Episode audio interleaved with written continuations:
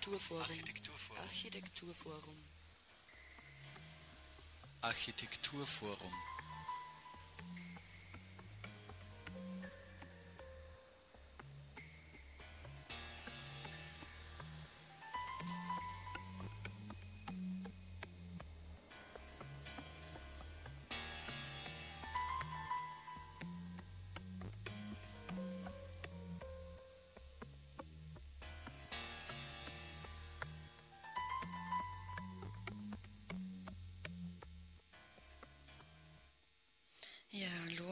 Herzlich willkommen zur heutigen Ausgabe von AFO on Air. Diesmal mit einer neuen Stimme, nämlich mir, zumindest eine neue Stimme für diese Sendung. Äh, ich werde ab heute mit Thomas Moser gemeinsam diese Sendung moderieren. Mein Name ist Sarah Braschak und ich freue mich recht, euch begrüßen zu dürfen zu dieser heutigen Ausgabe von AFO on Air zu zwei Themen, nämlich zum einen zur Künstlerin Josephine Sweeney. Sie ist momentan Artist in Residence im AFO und außerdem auch zum Thema Wege aus der Wohnkrise bzw. leistbares Wohnen. Ja, die heuer zweite Gastkünstlerin im Architekturforum Oberösterreich lebt und arbeitet in London und Glasgow, heißt Josephine Sweeney und ist 1992 geboren. Nach ihrem Abschluss in Sculpture and Environmental Art an der Glasgow School of Art nahm sie an einem kollaborativen Residency-Programm in Oberimbach in Deutschland teil. Ihre Arbeiten waren kürzlich an der Royal Scottish Academy in Edinburgh und in der Draft Gallery in London ausgestellt. Mit wechselnden Medien von Skulptur über Video bis Performance untersucht sie die abstrakte Dynamik zwischen gebauter Umwelt und elementarer Umgebung, Technologie und Subjekt. Im Rahmen ihres Aufenthalts im AFO arbeitet Josephine Sweeney an ihrer Serie von mobilen Skulpturen für den öffentlichen Raum und präsentiert die Ergebnisse in einer Performance-Parade vom AFO ins Salzamt. Die Performance wird der Eröffnungsakt von Kristallin 36 am 28.09. im Salzamt sein. Diese Ausstellungseröffnung ist ab 19 Uhr und die Performance startet eben beim AFO um 18.30 Uhr. Innerhalb von Kristallin 36 beschäftigen sich die mitwirkenden Künstler und Künstlerinnen mit dem Stadtraum Linz innerhalb performativer Auseinandersetzungen in der Verbindung mit der Verwendung von Film und Fotografie. Die Ausstellung dort ist bis 13.10. zu sehen. Wir haben uns für diese Ausgabe des AFO Radio Magazins mit Josephine über ihre künstlerische Arbeit, ihre Residency im Architekturforum in Linz und darüber, was uns am 28. September innerhalb ihrer Performance erwartet, unterhalten. Ja, und außerdem geht es, wie gesagt, um Wege aus der Wohnkrise. Kürzlich fand im AFO nämlich das Symposium Wohnen im Herbst Nummer zwei Wege aus der Wohnkrise statt. Die Veranstaltung war ein leidenschaftliches Statement dafür, durch Diskussion und Austausch unter Experten und Expertinnen und interessiertem Publikum hoffnungsvolle Perspektiven zukunftsfähiger Wohnmodelle zu entwerfen, bevor krisenhafte Zustände die ohnehin schon problematische Situation weiter verschärfen. Wir werden zusammen mit Heinz Blöderl, Architekt und Vorsitzender Vorsitzender der Architektenkammer für Oberösterreich und Salzburg, im Studio die Veranstaltung auf spannende Statements hin Revue passieren lassen und fragen, welche der vorgestellten Ideen die größte Chance auf Verwirklichung haben. Am Mikrofon begrüßen euch wie gesagt Thomas Moser und Sarah Braschek und ich darf hiermit das Wort an dich, Thomas, schon mal übergeben oder an euch beide. Ja, vielen Dank vor allem auch an dich, Heinz, dass du dir die Zeit nimmst, ins Studio zu uns zu kommen. Äh, vielleicht gleich in Medias Res. Ähm, der Untertitel Wege aus der Krise äh, bezüglich äh, zeitgemäßen Wohnen. In welchen Belangen zeigt sich denn diese Krise deiner Ansicht nach am schärfsten? Naja, Wohnen ist eine der wesentlichen gesellschaftspolitischen Herausforderungen, die wir die nächsten Jahre und Jahrzehnte zu bewältigen haben. Da geht es äh, vielmehr gar nicht so sehr um die quantitativen Ansätze, da gäbe es sehr, sehr viele Zugänge und Lösungsmöglichkeiten, sondern da geht es eigentlich auch darum, äh, Qualitäten zu generieren, nämlich Wohnqualitäten zu generieren, Aufenthaltsräume wieder, wieder zu entdecken und natürlich auch äh, den Erfordernissen zur Verfügung zu stellen. Und wenn wir dann neue Wege natürlich auch noch zu bestreiten haben, vor allem im Gebäudebereich. Das ist eine der ganz wesentlichen Herausforderungen. Äh, wenn wir Paris ernst nehmen, äh, dann äh, sind wir auf dem Weg bis ungefähr 2050 in eine CO2 neutrale oder eine CO2-freie Gesellschaft. Und wenn man das pro Person umlegt und natürlich auch auf den Gebäudebestand und da nimmt ja Wohnen mit allen anderen gesellschaftspolitischen Anforderungen und Funktionen einen wesentlichen Bereich ein dann äh, brauchen wir einen äh, sehr, sehr attraktiven Zugang und wir werden uns äh, auch anstrengen müssen, äh, neue Zugänge äh, zu neuen Formen, auch äh, zu neuen Formen des Zusammenlebens. Die Gesellschaft ist bunter, ist einfach vieles bunter geworden und auch variantenreicher in diesen Situationen. Wir explodieren über den Quadratmeter Schlüssel, der pro Person in einer Wohnung zur Verfügung gestellt werden muss. Wir haben auch ganz andere gesellschaftliche Zusammensetzungen, auch wie die Wohnungen bewohnt werden. Äh, natürlich ist nach wie vor auch das Angebot da äh, und erforderlich für Familien, das auch natürlich in einem gewissen äh, bezahlbaren Maß anbieten zu können. Und damit sind wir auch bei einem Thema. Die Krise ist für mich, weil eigentlich von, mit einem Unwort derzeit das Wohnen laufend beschrieben wird oder Forderungen im Wohnen drin, drinnen stecken, das ist dieses leistbar. Das ist ein Unwort für mich, das gibt es eigentlich nicht und leistbar für wen. Und dadurch kann es nur ein Wort geben, wir brauchen einen bezahlbaren Wohnbau und wenn wir dazu äh, uns bekennen, dass wir diesen Wohnbau auch fördern, das heißt auch Fördermittel zur Verfügung stellen, dann brauchen wir einfach wirklich die größten Anstrengungen, um äh, das auch zu bewerkstelligen. Derzeit äh, explodieren da eigentlich die Kosten pro Quadratmeter Nutzfläche, die den Bewohnern und Bewohnerinnen zur Verfügung gestellt wird. Und da werden wir einfach auch Wege, Konzepte und Ansätze brauchen, äh, einen Perspektivenwechsel herbeizuführen. Und der ist ganz, ganz dringend notwendig. Hat sich in den Beiträgen im Rahmen des Symposiums äh, für dich, äh, haben sich da Perspektiven aus abgezeichnet und auch solche, die Chancen haben, wirklich in, in absehbarer Zeit umgesetzt zu werden? Ja, es hat, äh, es hat zwei grundsätzliche Zugänge gegeben. Äh, die theoretischen Zugänge, die mit Scham, Schirm und Melone natürlich vom Wiener Kammerpräsidenten punkto den Normenwesen äh, vorgetragen wurden.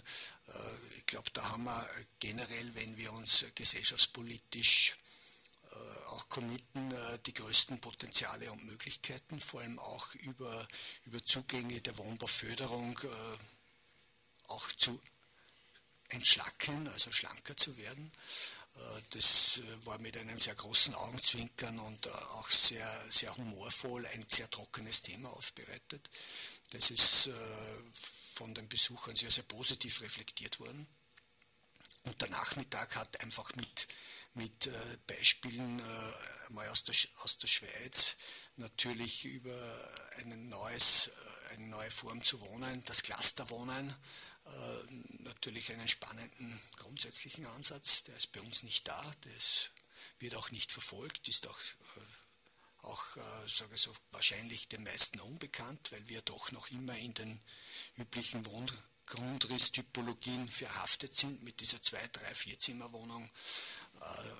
Das ist zu einem Bruchteil schon darzustellen, nur wir schaffen Monokulturen damit und das, da hat es schon Perioden gegeben, die war schon intelligenter unterwegs, dass diese Gebäudestrukturen auch im, im Laufe des Lebenszyklus vielfältiger genutzt oder auch vielfältigen Funktionen zugeführt werden hat können.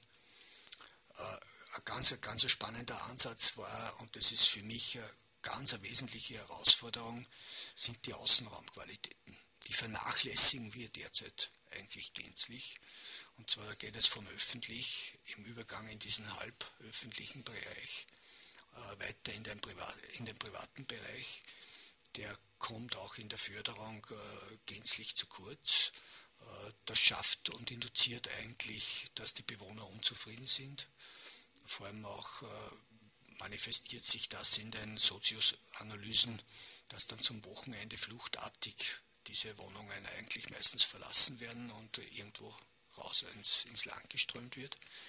Da gibt es in Oberösterreich sicher ein, eine Paradesiedlung, die da die besten Infrastrukturdaten zeigt. Das ist Buchenau, wo einfach 80 Prozent der Bewohner am Wochenende zu Hause sind.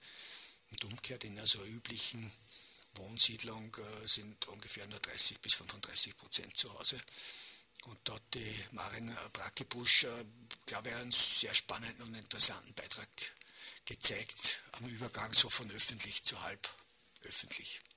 Könnte man dann so salopp formulieren, jetzt auch für das nächste ganz große Wohnbauprojekt, das in Linz ansteht, nämlich in Ebelsberg, die Entwicklung der Kasernengründe, so Learning from Buchenau, wäre das eine Perspektive?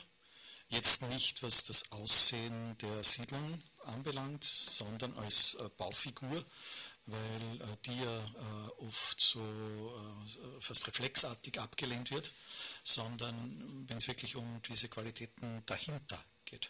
Ja, das ist jetzt genau das Wort gewesen, die Qualitäten dahinter. Ja. Und das gar nicht so als Bild abzuzeichnen, Buchenau, sondern nämlich über diese Qualitäten, die dahinter stehen, als Entwicklungspotenziale und Entwicklungsmöglichkeiten sehen. Man wird reden müssen über ein spannendes Sockelgeschoss in Ebelsberg, damit das Gemeinschaftsleben funktionieren wird, nämlich auch mit diversen Angeboten. Äh, das vernachlässigen wir im Wohnbau ja, meistens. Wir werden äh, über die Dichte reden müssen. Äh, das ist ein ganz ein wesentliches Geheimnis äh, neben der Sockelzone zum Erfolg. Wir werden über die differenzierten Außenraumqualitäten sprechen und reden müssen in den Entwicklungsszenarien. Da geht es wirklich von öffentlich, halböffentlich und privat, wie gesagt habe, und vor allem in der Privat, im Privatbereich über die, diese Außenraumqualität. Das funktioniert einfach nicht mit einem 8 Quadratmeter Balkon. Das zeigen eigentlich auch äh, wirklich ältere, vorbildhafte Gebäude, die sehr, sehr früh diesen privaten Freiraum einfach ganz kräftig äh, ausgestaltet haben. Und das hat einmal nichts mit Geld zu tun, sondern das hat einmal was mit Intelligenz und auch mit einer Kraft der Gestaltung zu tun. Und man wird natürlich äh, über unterschiedliche Typologien, neue Formen, äh, auch Wohnraum zur Verfügung zu stellen, dort reden, reden müssen. Es gibt unterschiedliche Zugänge und unterschiedliche Projektthemen und es wäre schon spannend, wenn, wenn neuen Wohnthemen zumindest in der Minderheit oder in den Minderheitsflächen Raum gegeben wird, um das durchaus auch zu zeigen und dem gegenüberzustellen.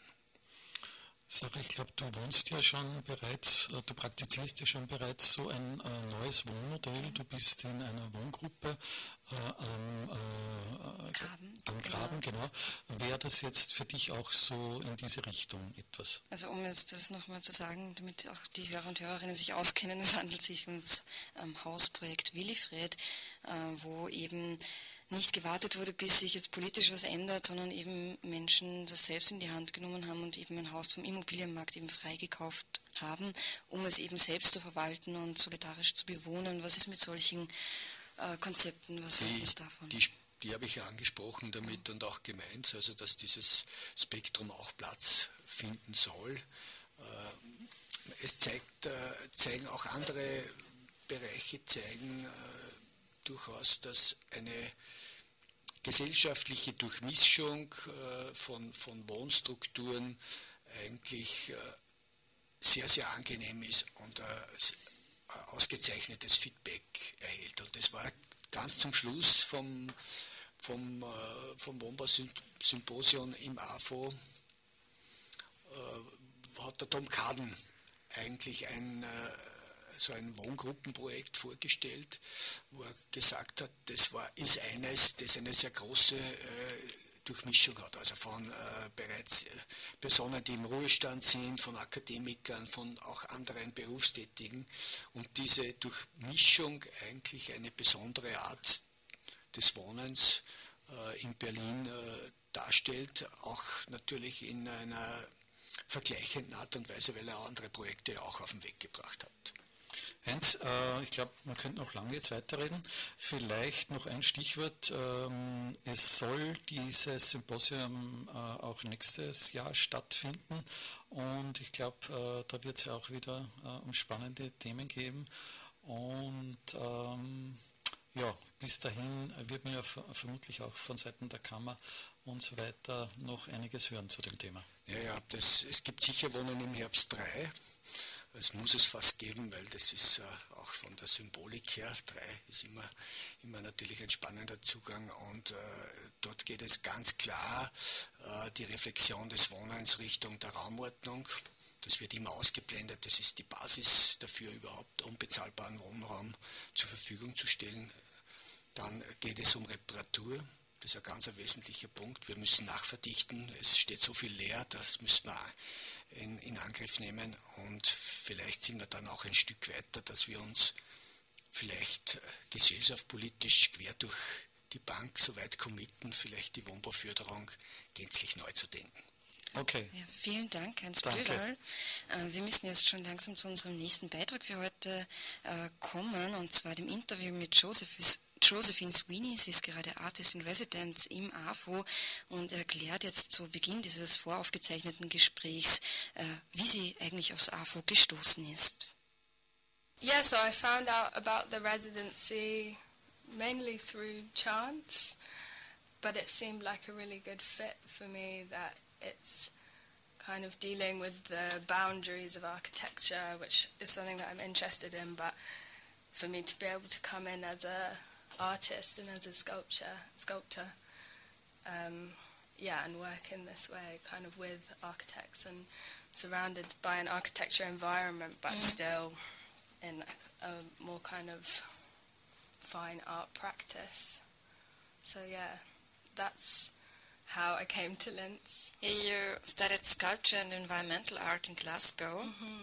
So most people which are listening to this interview may know a lot about sculptures, but I guess not that much about environmental art because there isn't even a Wikipedia entry in German for it. so I don't know if there is in English. yeah, there is. I there looked is? it up. Yeah. Okay. So as far as I know, it's about building a relationship between persons and the earth, or artists and the earth. So using natural materials and. This is the kind of common conception yeah. that people have is yeah. that yeah, when I tell people, they always imagine that I'm making work with leaves and sticks yeah. and stuff and the earth. But um, while it could be that, it doesn't.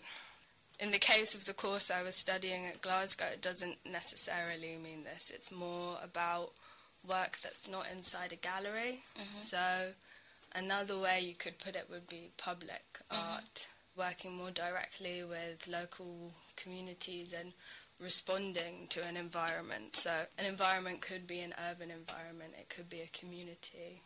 And what about social concerns? Does it also play a role in your art?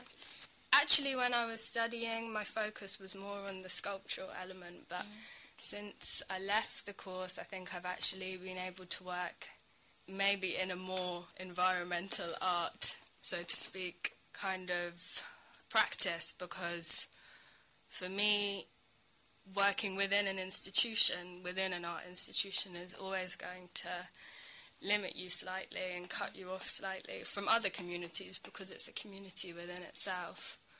So, yeah, I think my practice has probably become more public since leaving this course, having this grounding and having lectures and teachers with this philosophy has probably yeah, helped me, and I've been able to apply those things since I left.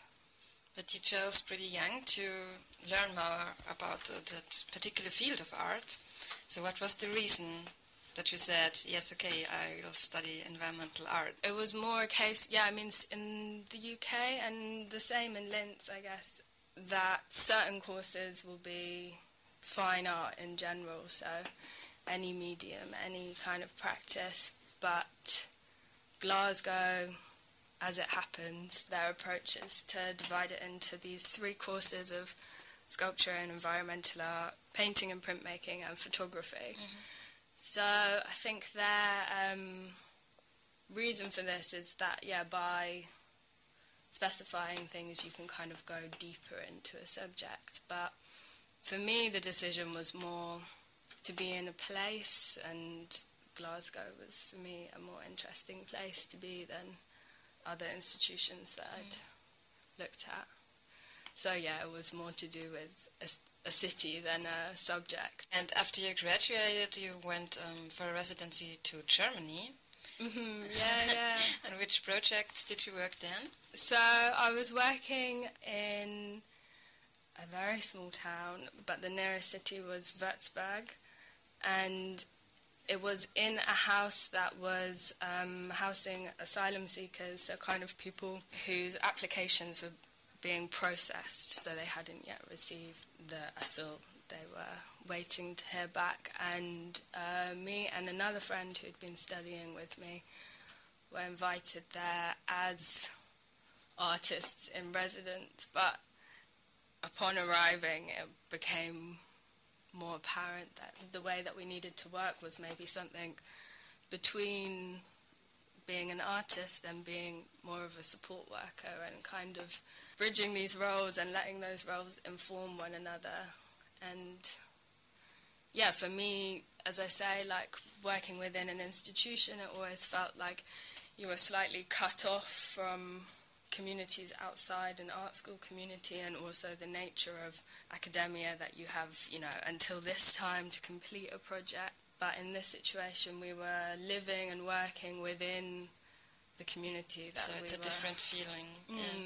Mm. And much more flexible about yeah, sure. ways of approaching it and being able to build up a relationship and a research mm. of the yeah the environment that we were in and respond to it and just by living with people as well, you get to know more what their interests are, and so you can make something that's much more responsive and much more inclusive and plays to people's talents and expertise. So, yeah, there were a couple of people who had been tailors. Yeah, so then we made some flags and stuff and got a sewing machine and mm-hmm. eventually made a film with people um, that was primarily devised by people living there and then edited by myself and and another artist. Yeah, maybe we'll talk a little bit more about uh, the themes which inspire you the most in your work or thoughts that you put in your work and uh, yeah, maybe questions you want to ask uh, for society or mm -hmm. something like this. Yeah. yeah, I mean, this project is maybe coming from another ongoing project that began with a very simple impulse of wanting to make something that was referencing the proportions of a car. And out of that, I think, grew an interest in our relationship with machines, with mobility, with also a kind of public and private space that yeah, the idea of cars as kind of mini exercises in architecture that are privately owned spaces within mm. a public realm. Mm. And the previous works that I'd made were always static, always in one place. And one was in a car park, in a public car park. But yeah, for the project in AFO, I was really interested in what happens when they actually are mobile objects, what happens when they move and they can move into different public spaces and they can be maybe more adaptable. So yeah, for example, at the moment I'm making three kind of movable sculptures and one of them is more or less referencing a wheelie bin. So yeah, like this personal this object that you know each person it relates to an individual but it exists in a public space.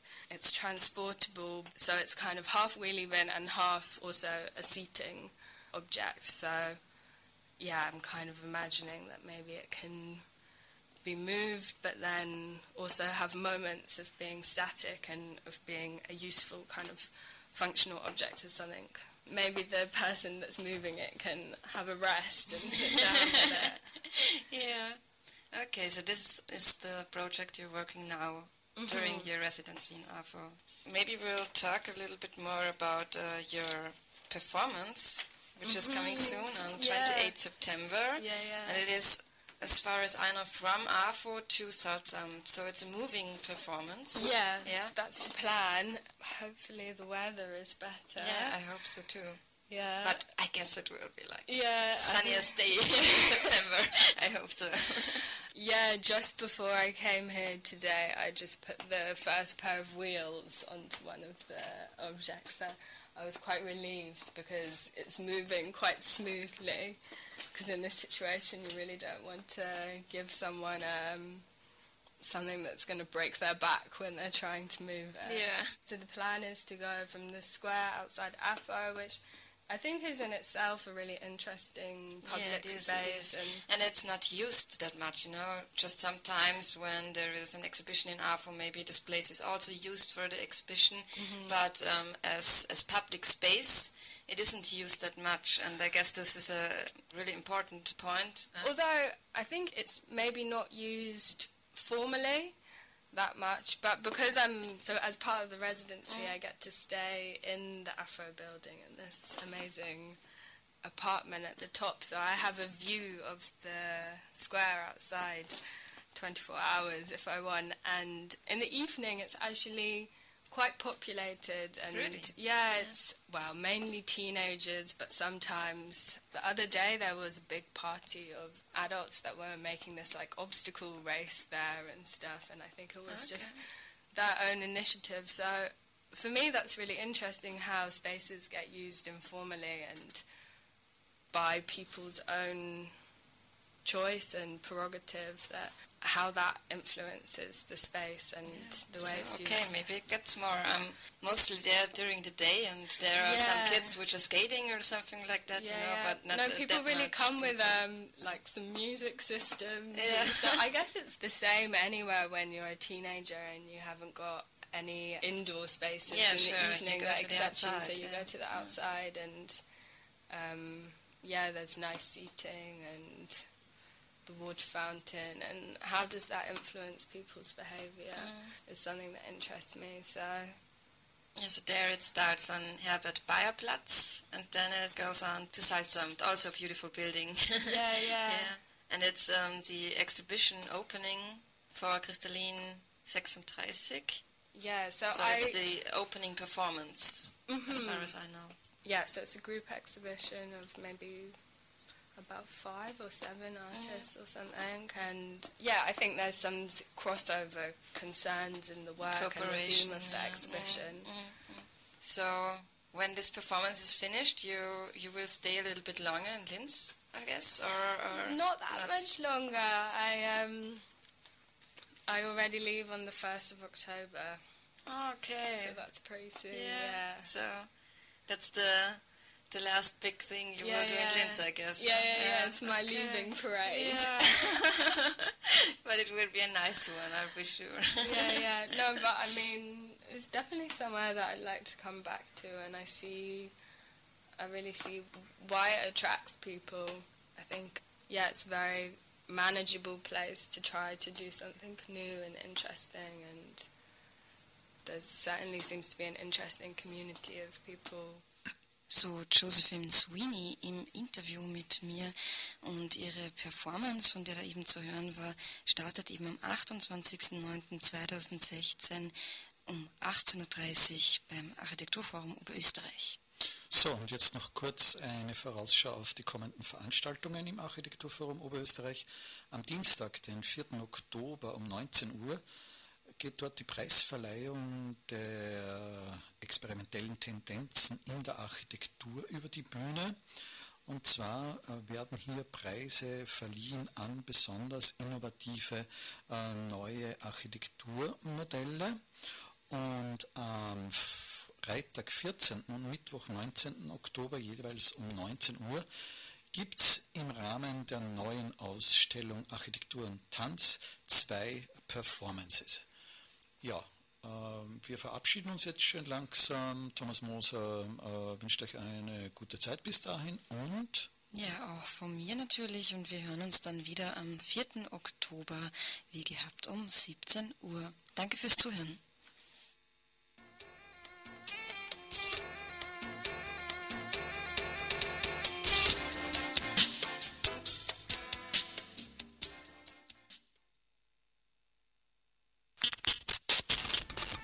Kultur- und Bildungskanal auf Radio Froh. Interviews und Berichte von Ausstellungen, Workshops, Konzerten und Bildungsthemen. Das Radiofeuilleton der Linzer Kultur- und Bildungshäuser zu hören wochentags von 17 bis 18 Uhr.